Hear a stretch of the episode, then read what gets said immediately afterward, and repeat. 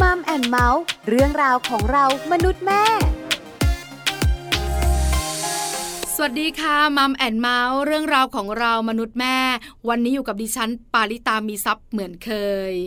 มีเรื่องมาคุยให้ฟังเกี่ยวข้องกับคุณแม่ท้อง คุณแม่ท้องหลาย ๆ ท่านมีข้อสงสัยมากมายนะคะ เพราะว่าการตั้งท้องไม่ใช่เรื่องปกติของชีวิตประจำวันเนอะเป็นเรื่องพิเศษ และเป็นความปลอดภัย เป็นความแข็งแรงของคุณแม่และคุณลูกด้วย วันนี้เราจะคุยกันค่ะเรื่องอัลตราซาวด์ คุณแม่แม่ตาโตกันใหญ่เลย เอออยากรู้อัลตราซาวด์คืออะไรจำเป็นแค่ไหน ถ้าอยากรู้ได้รู้ในช่วงของ Mom Story ค่ะช่วง Mom Story มัมซอรี่วันนี้เราจะคุยกันค่ะ คุณแม่อยากรู้อันต้าซาวจำเป็นแค่ไหน ดิฉันเองอะนะคะ ตอนที่ตั้งท้องก็อยากรู้นะ ว่าทำไมคุณหมอสูเนี่ยต้องอันต้าซาวด้วย อันต้าซาวมันจำเป็นหรอมีประโยชน์อะไร วันนี้คุณแม่แม่ที่สงสัยได้คำตอบแน่นอนค่ะ เพราะว่าเราจะได้พูดคุยกับอาจารย์นายแพทย์ธีรพัฒน์เจริญวิทย์ อาจารย์ประจำสาขาวิชา เวชศาสตร์มารดาและทารกในครรภ์ภาควิชาสูติศาสตร์ นารีเวชวิทยา คณะแพทยศาสตร์ โรงพยาบาลจุฬาลงกรณ์มหาวิทยาลัยค่ะ วันนี้อาจารย์หมอธีรพัฒน์เนี่ยนะคะ จะมาบอกคุณแม่แม่เรื่องของการอันตราสาว แล้วตอนนี้อาจารย์หมอพร้อมแล้ว ไปขอความรู้อาจารย์หมอกันเลยค่ะมัมสตอรี่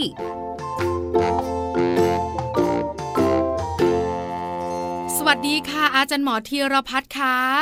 ครับสวัสดีครับคุณปลา วันนี้มัมแอนเมาส์ต้องขอความรู้อาจารย์หมอค่ะ เกี่ยวข้องกับเรื่องของอันตราซาว ที่คุณแม่แม่นะคะ ต้องผ่านเรื่องนี้มาแน่ๆแต่หลายคนไม่รู้ว่าจำเป็นแค่ไหนมันมีประโยชน์อย่างไร มันบอกอะไรหรอ คุณหมอถึงจับเรานอนแล้วทาทาทาแล้วอันตราซาว เพราะฉะนั้นวันนี้เนี่ยต้องขอความรู้เรื่องนี้คำถามแรกนะคะ อาจารย์หมอคะอันตราซาวคืออะไรคะคือชื่อมันนะครับก็คือเป็นคลื่นเสียงความถี่สูง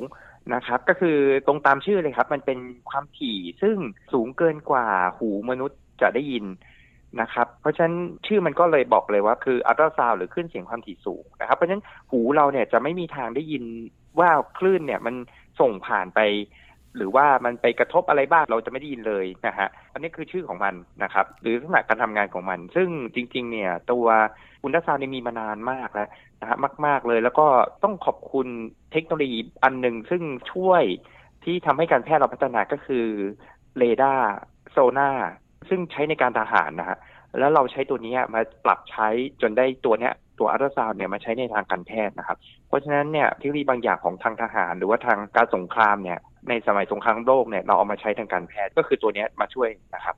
ค่ะ อันตราซาวคือเครื่องมือที่มันมีความถี่สูงสูงที่หูมนุษย์เนี่ยนะคะ ไม่ได้ยิน ไม่ได้ยินใช่ไหมคะ คราวนี้อาจารย์หมอขาเอามาใช้ทางการแพทย์ มันให้ประโยชน์อะไรหรอคะ คือประโยชน์มันมหาศาลในขณะที่ความปลอดภัยมันสูงนะครับเพราะว่าอย่างที่บอกคือตัวคลื่นเสียงเนี่ยมันก็คือเสียงธรรมดานี่แหละ แต่ว่ามันเป็นคลื่นเสียงที่อยู่ในความถี่ที่มันเกินกว่าหูเราเนี่ยจะสามารถได้ยินมันได้นะครับ แล้วตัวคลื่นเสียงเนี่ยเวลามันกระทบอะไรมันสะท้อนกลับมา มันจะทำให้เครื่องเนี่ยเหมือนกับสามารถที่จะบอกได้ว่าข้างหน้าเนี่ยมันลักษณะสิ่งนั้นมันเป็นยังไงเออ มันก็จะสร้างออกมาเป็นภาพให้เราเห็น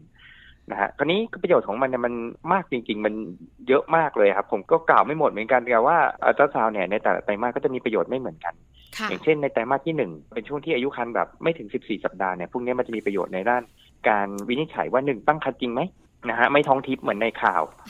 นะครับ อันนี้เราจะยืนยันแน่นอนนะครับ ว่าเออเนี่ยตั้งครรภ์อันที่สองคือการตั้งครรภ์นี้อยู่ในมดลูก ไม่อยู่นอกมดลูก ผมก็เชื่อว่าคุณปาครับท่านผู้ฟังหลายท่านคงได้ยินคำว่าการตั้งครรภ์นอกมดลูก ชื่อมันตรงตัว แทนที่เด็กจะอยู่ในมดลูกของแม่เนี่ย ก็ไปอยู่นอกมดลูก สิ่งที่อันตรายคือเวลาเด็กโตขึ้นเรื่อยๆเนี่ย มันไปอยู่ในที่ที่ไม่ควรอยู่ตัวอย่างเช่น ท่อนำไข่ ท่อนำไข่เนี่ยผนังมันบางเว ลาเด็กโตไปเรื่อยสิ่งที่ตามมาคือท่อเนี่ยมันก็จะแตก แล้วก็เลือดออกในท้องท้อง ปวดท้อง แล้วก็เลือดออกอาจจะเสียชีวิตได้นะครับ ตัวอัลตราซาวน์เนี่ยมันจะตัวบอกก่อน ผมก็เชื่อว่าเดี๋ยวคุณปากับท่านผู้ฟังก็จะถามอ้าวอาจารย์แล้วอย่างนี้แบบ เจอก่อนแล้วมันช่วยยังไงอ้าวช่วยสิครับว่าหนึ่งคือการรักษา ถ้าเราเจอก่อนรักษาได้ก่อน คุณแม่ก็จะปลอดภัย ไม่เป็นอันตรายถึงแก่ความตาย นะครับ แล้วก็อีกอันหนึ่งที่จะกล่าวถึงก็คือนอกจากการตั้งครรภ์ว่านอกหรือในแล้วยังบอกเลยด้วยว่าการตั้งครรภ์นี้เป็นการตั้งครรภ์เดี่ยว หรือตั้งครรภ์แฝดค่ะนะครับบางคนก็จะแบบดีใจอุ้ยได้ครรภ์แฝดดีจังเลย แต่ว่าจริงๆเนี่ยทางการแพทย์จริงๆไม่ค่อยชอบเท่าไหร่นะฮะการตั้งครรภ์แฝดเพราะว่าเพราะว่าแทรกซ้อนตามมาเนี่ยเยอะมาก เพราะว่ามดลูกคนเราเนี่ยของผู้หญิงเราเนี่ย ออกแบบมาให้อยู่ได้ทีละหนึ่งเท่านั้น ไม่ใช่สองหรือสาม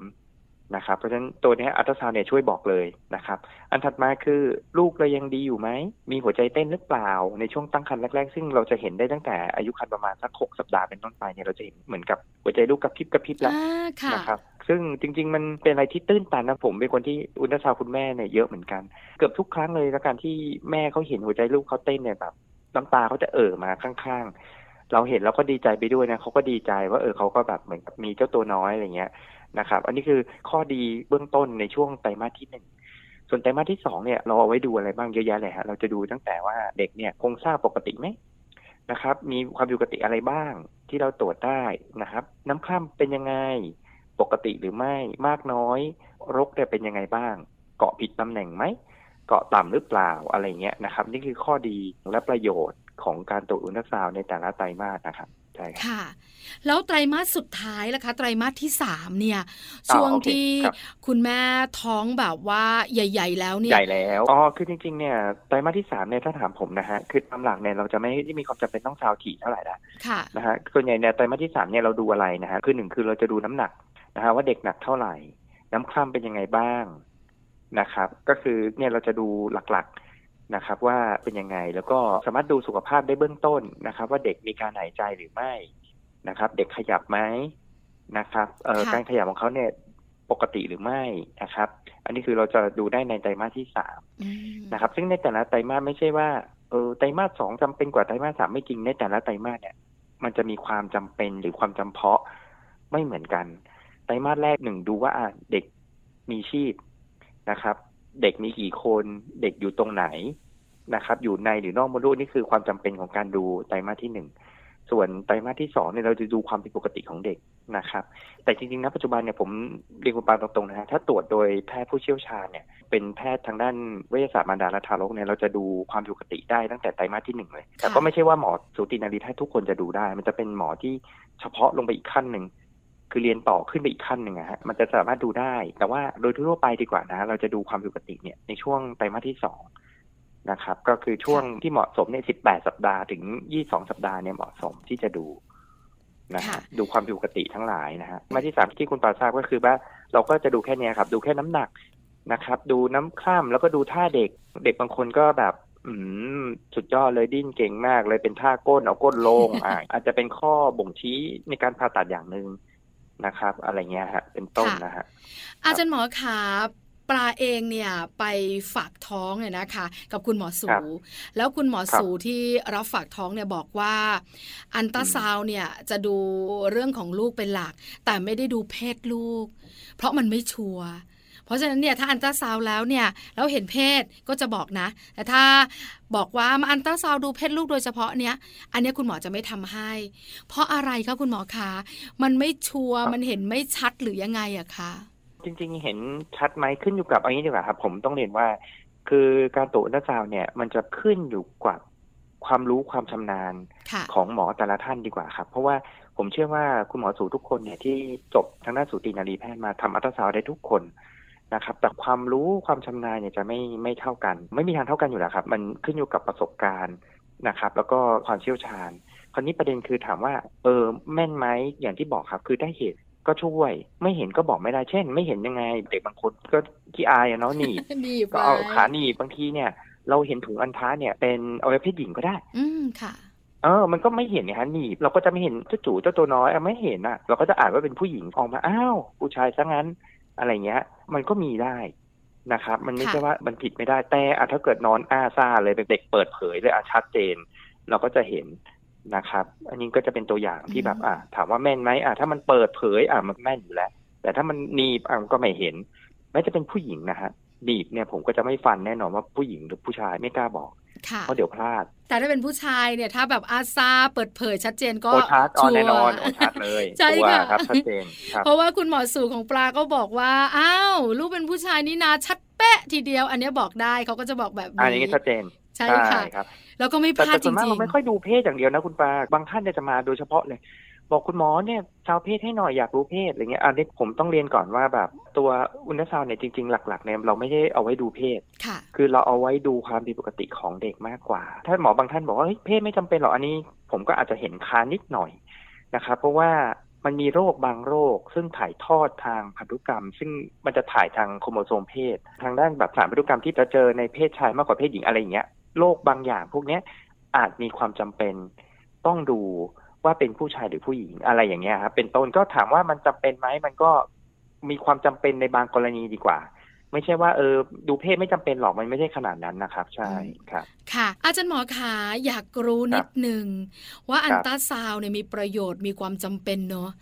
แต่ในสมัยก่อนเนี่ยก็ไม่ได้มีอันตราซาวนี่ใช่ไหมคะแล้วการดูความแข็งแรงความสมบูรณ์ของเด็กในท้องเนี่ยนะคะ เขาใช้วิธีไหนอะคะ ถ้าสมัยก่อนเนี่ยก็คือส่วนมากเนี่ย ดูแทบจะไม่ได้เลยดีกว่า เพราะว่าเราจะไม่เห็นเลยคุณบาว่าเด็กข้างในเนี่ยเป็นยังไง แต่หมอสมัยก่อนเนี่ยเขาจะใช้เป็นพวกแบบบางทีเขาก็จะดูหน้าท้อง วัดเทปบ้างอะไรเงี้ย คือจะดูแค่ว่าเด็กโตตามอายุคันไหม มันจะดูได้แค่นี้ เป็นไปไม่ได้อยู่แล้ว ถ้าไม่มีตัวอุลตราซาวเนี่ย มันจะมองไม่เห็นข้างใน มันก็จะไม่รู้ว่าเออเด็กเป็นยังไงอะไรไม่มีทางรู้นะครับใช่เพราะฉะนั้นหมอสมัยก่อนเนี่ยไม่แปลกเลยที่สมัยแบบ คุณทวดเราอะไรเงี้ยไม่รู้เลยเป็นผู้หญิงผู้ชายคลอดออกมาเด็กผิดปกติ แขนหายไปข้างหนึ่งหัวหายไปซีกหนึ่งอะไรไม่มีใครรู้นะครับ หรืออายาผมยกตัวอย่างแบบแฝดอิงกันเงี้ยสมัยก่อนที่แบบตัวติดกันอย่างเงี้ย ถามว่าสมัยนี้มีไหมอุ้ยมีนะตัวติดกันผมก็เคยเจอแต่ถามว่าเราดูรู้นี่ ตั้งแต่เล็ก ๆ เราก็เห็นแล้วอ้าวนี่แฝดเหมือนแฝดแบบติดกันตัวติดกันคือแฝดสยามอะไรอย่างเงี้ยแล้วปุ๊บเราก็ต้องวางแผนแล้วมันติดกันแค่ไหน จำเป็นไหมผ่าออกได้หรือไม่ คือถ้าผ่าแล้วรักษาไม่ได้หรืออะไรเงี้ย อันนี้ก็ต้องคุยกับพ่อแม่เขาแหละสมัยก่อนไม่รู้ มันก็เลยออกมาเป็นแบบอย่างที่เห็น แต่ถ้าเป็นสมัยเนี้ยเราจะไม่ค่อยปล่อยให้เป็นขนาดนี้อะไรเงี้ยฮะใช่ ค่ะ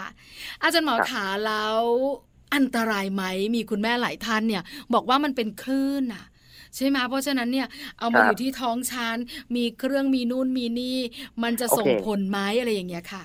ตามหลักครับ เครื่องอัลตราซาวทุกเครื่อง นะครับ ส่วนมากก่อนที่จะมาใช้ในคนไข้เราเนี่ยนะครับ มันจะผ่านมาตรฐานควบคุมมาอยู่แล้วว่า เราจะส่งคลื่นเนี่ยได้ไม่เกินเท่านี้นะครับ แล้วก็คลื่นเท่านี้ทำแล้วปลอดภัยนะครับ หรือว่ามันจะถูกตั้งเอาไว้ แล้วก็พวกเราจะถูกสอนกันมาอยู่แล้วว่าเมื่อไหร่ที่เรากดการใช้คลื่นเสียง Doppler เอาไว้ดูพวกการทำงานของเส้นเลือดดูอะไรอย่างเงี้ยแต่พวกเนี้ยถ้าเราตั้งไว้นานๆเนี่ยจะมีผลกับเด็ก แต่ว่าด้วยความที่เราเนี่ยเราเรียนมาเราจะรู้ว่า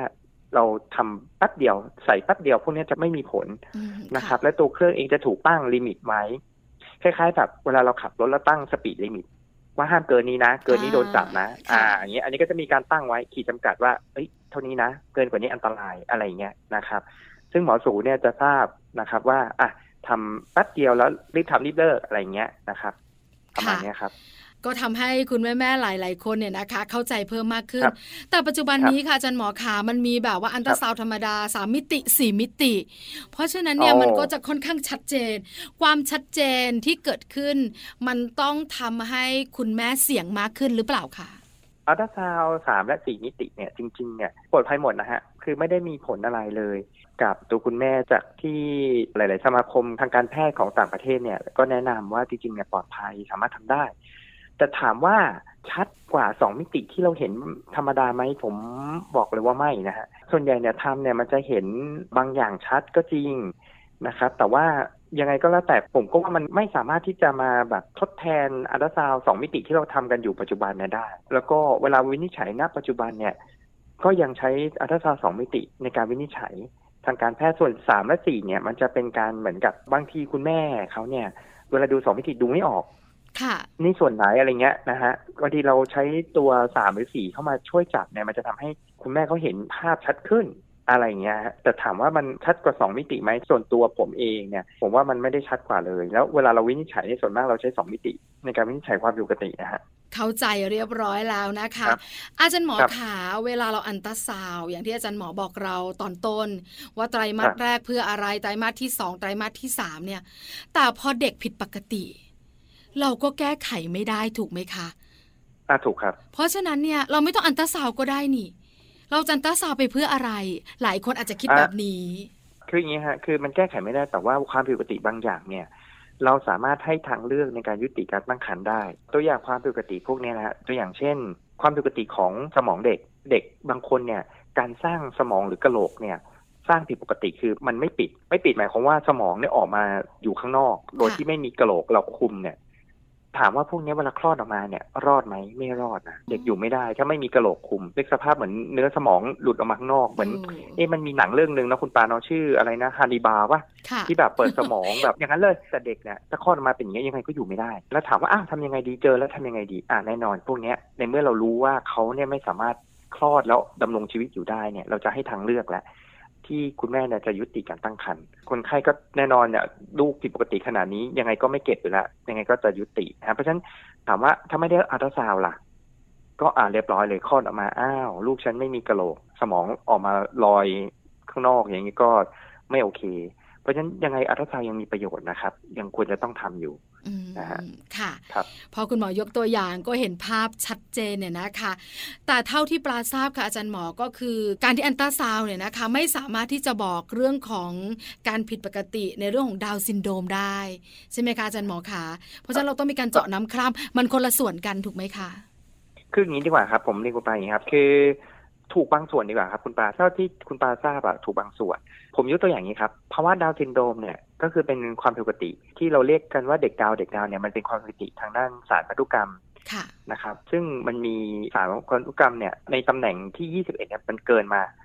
ซึ่งมันจะทำให้เด็กเนี่ยมีความผิดปกติ ซึ่งบางอย่างในตรวจได้จากอัลตราซาวตัวอย่างเช่นนะฮะเด็กเนี่ยที่เป็นเด็กดาวเนี่ย มันจะมีความผิดปกติที่มักจะตรวจพบนะเช่นหนึ่งหัวใจรั่ว แล้วก็ลำไส้อุดตันอ่าอะไรเงี้ยนะครับ หรือว่ามีนิ้วมือที่ผิดปกติ อะไรเงี้ย ซึ่งพวกเนี้ยเราสามารถที่จะดูใช้อุลตราซาวดูได้ แต่ก็ไม่ใช่ว่าดาวทุกคนจะผิดปกตินึกออกไหมฮะก็คือดาวบางคนเนี่ยโครงสร้างเขาปกติหมดเลย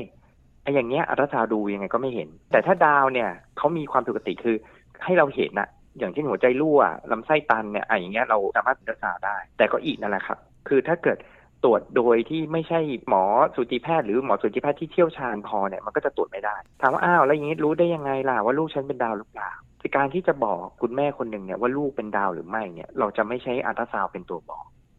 เราต้องใช้เซลล์ของเด็กเนี่ยนะครับ หรือเนื้อเยื่อของเด็กเนี่ยเป็นตัวบอก ว่าเด็กคนเนี้ยเป็นดาวหรือเปล่านะครับ โดยการตรวจที่เข้าใจกันง่ายๆคือการตรวจโดยการเจาะน้ำคร่ำเพื่อเอาเซลล์ของเด็กเนี่ยมาตรวจดูเลยว่าลูกอะเป็นดาวหรือเปล่านะครับอัลตราซาวบอกไม่ได้แน่นอนเพราะอัลตราซาวไม่สามารถลงไปลึกถึงขนาดว่า เอ้ย สารพันธุกรรมผิดปกติไหมไม่ไม่เราดูแค่โครงสร้างภายนอก แล้วโครงสร้างภายนอกเนี่ย บางทีมันก็มีโรคอื่นทั้งเยอะทั้งแยะที่มีหัวใจรั่วเหมือนกัน ไม่มีใครรู้ ใช่ เพราะฉะนั้นจะบอกว่าลูกเป็นดาวหรือไม่ต้องตรวจโดยเอาเซลล์ของเด็กมาตรวจ ซึ่งมีหลายวิธีนะหนึ่งในนั้นคือการเจาะน้ำคร่ำครับ อืมนะคะคเพราะฉะนั้นคุยกันถึงตรงนี้เนี่ยนะคะ ก็พอจะทราบแล้วว่า อันตราซาวเนี่ยจำเป็นแค่ไหนใช่ไหมคะคุณแม่แม่รู้อยู่แล้วล่ะ ว่าจำเป็นตั้งแต่ไตรมาสแรก ไตรมาสที่สองไตรมาสที่สามการที่อันตราซาวอาจารย์หมอบอกเมื่อสักครู่ว่า ไม่ได้บอกว่าไตรมาสไหนจำเป็นกว่ากัน ต้องอันตราซาวต่อเนื่องถูกไหมคะอาจารย์หมอ ใช่ครับใช่ครับ แต่ความถี่อาจจะต่างกันใช่ไหมคะความถี่นี้เอาขึ้นอยู่กับผู้ป่วยเป็นรายๆดีกว่านะครับ บางรายเนี่ยตรวจแค่ตามแต่ละไตรมาสพอ แต่บางรายเนี่ยเด็กเนี่ยอาจจำเป็นต้องตรวจถี่ขึ้นอ่าผมยกตัวอย่างตัวอย่างหนึ่งครับ บางคนก็เอ๊ะทำไมของฉันตรวจถี่จังเลย คนโน้นตรวจไม่กี่ครั้งเองขึ้นอยู่กับสุขภาพของเด็กด้วย เด็กบางคนมีความผิดปกติ เช่น เป็นภาวะหนึ่งเขาเรียกว่าเด็กโตช้าในครรภ์ทารกโตช้าในครรภ์เมื่อไหร่ก็ตามที่เด็กมีภาวะนี้ปุ๊บเนี่ยเราอาจจะต้องตรวจติดตามดูสุขภาพก็ถี่มากขึ้นนะครับพวกนี้มันมีความจำเป็นและอาจจะต้องอุลตราซาวทุกหนึ่งถึงสองสัปดาห์ พื่อดูว่าเมื่อไหร่ที่เด็กคนนี้เขาเริ่มไม่ไหวแล้ว แบบโอ้ยเขาขาดออกซิเจน ถึงระดับที่เราสึกว่าไม่ไหว เราก็ต้องให้เขาคลอดออกมาก่อนอะไรอย่างเงี้ยเป็นต้น ซึ่งความถี่ในแต่ละท่านเนี่ยไม่เหมือนกันแน่นอน ขึ้นอยู่กับด้วยว่าลูกเป็นโรคหรือเปล่า หรือบางทีแม่เป็นโรคตัวอย่างเช่น แม่เป็นโรคพุ่มพวงโรคพุ่มพวงก็คือเขาเรียกว่าโรค SLE หรืออีกอย่างหนึ่งคือโรคที่เป็นภูมิต้านทานตัวเอง ซึ่งตัวเนี้ยมันจะมีผลกับเด็กอะไรเงี้ย ซึ่งเราอาจจะต้องแบบ ดูเด็กถี่ขึ้น ในแต่ละคนจะไม่เหมือนกันแน่นอนอถ้าคุณแม่คนหนึ่งสุขภาพดี ลูกก็ดีแม่ก็ดี อันนี้เราอาจจะไม่ต้องเป็นต้องตรวจถี่แต่เมื่อไหร่ก็ตามแม่เป็นโรค ลูกเป็นโรค อันนี้อาจจะต้องตรวจถี่ ซึ่งความถี่ขึ้นอยู่กับโรค ขึ้นอยู่กับบริบทของแต่ละคนจะไม่เหมือนกันครับ อืมค่ะ เพราะฉะนั้นจะบอกไม่ได้ว่าไปหาคุณหมอคุณหมอสูต้องซาวทุกครั้งอันนี้ไม่เกี่ยว เอาไม่เกี่ยวครับไม่เกี่ยวนะคะขึ้นอยู่กับความแข็งแรงของคุณแม่และคุณลูกด้วย ลูกด้วยใช่ครับค่ะ อาจารย์หมอขาตอนที่ปลาตั้งท้องเนี่ย คุณหมอสูบอกว่ารกเกาะต่ำเพราะฉะนั้นเนี่ยอย่ากระแทกมากนักในช่วงไตรมาสแรกเนี่ยนะคะ แต่พอหลังจากนั้นเนี่ยคุณหมอสูก็ไม่ได้บอกอะไรแล้ว ปลาเองก็ตั้งครรภ์ตามปกติ ลูกคลอดออกมาก็ปกติ แปลว่า อาการรกเกาะต่ำเนี่ย มันจะเป็นแค่บางช่วงในการตั้งครรภ์แบบนั้นไหมคะ คืออย่างนี้ครับ ปกติฮะรกเกาะต่ำเนี่ย ส่วนมากเราจะวินิจฉัยในช่วงไตรมาสที่สามของการตั้งครรภ์นะครับ ในช่วงแรกของการตั้งครรภ์เนี่ย ถ้าเราเห็นว่ารกเนี่ยเกาะอยู่ค่อนล่างของบริเวณของมดลูกเนี่ย สิ่งที่เรากลัวกันอย่างหนึ่งก็คือว่าคนไข้เนี่ยจะมาด้วยเรื่องเลือดออก เพราะรกเนี่ยไปอยู่ใกล้ๆ กับตรงบริเวณปากมดลูก หรือบางท่านก็ไปปิด คนไข้เนี่ยจะมาเนี่ยมีเลือดออกมีอะไรเงี้ยนะซึ่งก็ทำให้แบบคุณพ่อคุณแม่เนี่ยกังวล ถามว่าเราวินิจฉัยไหมเนี่ยในช่วงไตรมาสที่หนึ่งเรายังไม่วินิจฉัยนะเราจะรอจนกระทั่งว่าไตรมาสที่สามถามว่าทำไม เพราะว่าตัวรกเองอะครับ มันจะมีการขยับเคลื่อนขึ้นตามมดลูกที่โตขึ้นเรื่อยๆ พอมดลูกที่โตขึ้นเรื่อยๆเนี่ยรกจะค่อยๆ ขยับขึ้น แล้วทั่วแรกๆ ถ้าสมมุติว่าคุณปาถูกวินิจฉัยว่าเป็นรกเกาะต่ำในช่วงไตรมาสที่หนึ่งแต่พอไตรมาสที่สองไตรมาสที่สามพอมดลูกมันใหญ่ขึ้นเรื่อยๆรกก็ขยับขึ้น ก็อาจจะไม่เป็นรกเกาะต่ำแล้ว หายไปแล้ว นะครับก็ได้ใช่ครับก็เลยสงสัยแอบถามอาจารย์หมอค่ะ เพราะว่าคุณหมอสูเนี่ยบอกแค่ครั้งเดียว ช่วงไตรมาสแรกหลังจากนั้นเนี่ยก็ปกติธรรมดา ไม่ได้มีอะไรที่น่ากังวลเนี่ยนะคะ ได้คำตอบเรียบร้อยแล้วเว้นะคะ ในเรื่องของอันตราซาวแอบแถมเรื่องอื่น ๆ นิดหน่อยด้วย อาจารย์หมอค่ะสุดท้าย อาจารย์หมออยากฝากอะไรเพิ่มเติมไหมหรือมีอะไรที่ปลายังไม่ได้ถาม และอาจารย์หมออยากจะฝากบอกคุณแม่ๆค่ะ อ๋อครับก็คืออยากจะฝากคุณแม่กับทุกท่านเลยนะครับ หรือว่าว่าที่คุณแม่ก็ตามที่กำลังเตรียมตัวจะมีน้องนะครับ ว่าตัวอุลตราซาวเนี่ยเออมีความปลอดภัย ไม่ต้องกังวลนะครับ ว่าอุลตราซาวเนี่ยจะมีผลอะไรกับเจ้าตัวน้อยนะครับ แล้วก็อย่างที่บอกคืออัลตราซาวเนี่ยมีมีความจำเป็นนะครับ ในแต่ละไตรมาสอย่างที่ผมเล่าให้ทางคุณปาแล้วก็ท่านผู้ฟังฟังว่า มีความจำเป็นในแต่ละไตรมาสเนี่ยไม่เหมือนกันนะครับ เพราะฉะนั้นการซาวเนี่ยในแต่ละไตรมาสเนี่ยมีความจำเป็นอย่างยิ่งนะครับควรจะต้องไปซาวคุณหมอนัดปุ๊บ พยายามอย่าเลื่อนนัด เพราะว่าตอนที่เรานัดเนี่ยมันคือจังหวะที่พอดี อายุคันที่พอเหมาะที่จะสาว เวลาเลื่อนนัดบางทีเนี่ยมันเลยอายุคันที่มันมีความจำเป็นที่แบบดูง่ายหรืออะไรเงี้ยมันจะทำให้แบบพลาดโอกาสที่สำคัญไปนะครับเพราะฉะนั้นพยายามอย่าแบบเวลาหมอนัดหรืออะไรพยายามอย่าเลื่อนโดยเฉพาะอัลตราซาวด์นะครับเพราะว่าคำนวณมาหมดแล้วว่าเนี่ยอายุครรภ์ช่วงนี้ควรจะดูหรืออะไรเงี้ยนะครับ แล้วก็อีกอันหนึ่งคืออัลตราซาวด์ สามกับสี่มิติเนี่ยผมอยากจะย้ำเหลือเกินว่า ไม่ได้ชัดกว่าอัลตราซาวด์สองมิติแต่อย่างใดนะครับ มันมีประโยชน์ส่วนหนึ่งแต่ว่าส่วนหนึ่งเนี่ยส่วนใหญ่ก็คือ entertain พ่อแม่นะครับ เป็นหลักเลยใช่คือ entertain ดูหน้าดูอะไรเงี้ยหน้าลูกฉันดั้งโด่งไหมหน้าเหมือนฉันหรือเปล่าอะไรเงี้ย แต่จริงๆ ไม่ได้มีความจำเป็นมากขนาดนั้นนะครับ และไม่สามารถทดแทนการตรวจอัลตราซาวด์ธรรมดาสองมิติได้ ยังทำไม่ได้นะครับ เพราะฉะนั้นบางครั้งเนี่ยอาจจะมีโฆษณาชวนเชื่อบ้าง เช่น โอ้สามกับสี่มิติชัดมากเลย แบบมีความจำเป็นผมก็ยังยืนยันนะฮะในฐานะเป็นครูเป็นอาจารย์แพทย์ท่านหนึ่ง และเป็นแพทย์ผู้เชี่ยวชาญด้วยนะครับ ผมก็อยากจะแนะนำว่าอัลตราซาสามมิติสี่มิติณปัจจุบันยังไม่สามารถทดแทนความจำเป็นของการตรวจสองมิติได้นะครับ และไม่ได้ชัดกว่าแต่อย่างใดอัลตราซาวสองมิติ เป็นมาตรฐานในการวินิจฉัยโรคความผิดปกติ หรือความพิการแต่กำเนิดของทารกในครรภ์นะครับผมก็ยังย้ำอย่างนี้อยู่ เพราะฉะนั้นคุณพ่อแม่ที่ไม่ได้ภาพลูกที่เป็นสามหรือสี่มิติสวยๆ เหมือนคนอื่นไม่ต้องเสียใจนะครับ อย่างน้อยถ้าอุลตราซาวด์ด้วยการซาวด์ปกติหรือสองมิติแล้ว ไม่พบความผิดปกติอย่างน้อย อันนั้นน่าจะเป็นตัวที่น่าจะสบายใจมากกว่านะครับ อันนี้คือสิ่งที่ผมอยากจะฝากเอาไว้นะครับ ได้เลยค่ะ วันนี้มัมแอนเมาส์ขอบพระคุณอาจารย์หมอธีรพัฒน์มากๆนะคะสำหรับความรู้และคำแนะนำดีๆขอบพระคุณค่ะ ครับขอบพระคุณครับคุณปลาครับ สวัสดีครับ สวัสดีค่ะมัมสตอรี่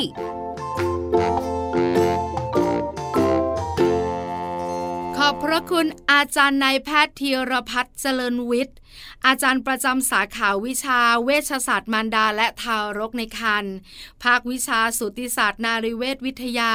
คณะแพทยศาสตร์ จุฬาลงกรณ์มหาวิทยาลัยค่ะ วันนี้อาจารย์หมอธีรพัฒน์เนี่ยนะคะ มาบอกชัดเจน ว่าการอัลตราซาวด์จำเป็นแค่ไหน มีประโยชน์อย่างไร คุณแม่ๆของเราได้คำตอบเรียบร้อยแล้วค่ะ นี่คือทั้งหมดของมัมแอนเมาส์เรื่องราวของเรามนุษย์แม่ เจอกันใหม่ครั้งหน้าพร้อมเรื่องราวดีๆปาลิตามีซัพ์สวัสดีค่ะมัมแอนเมาส์เรื่องราวของเรามนุษย์แม่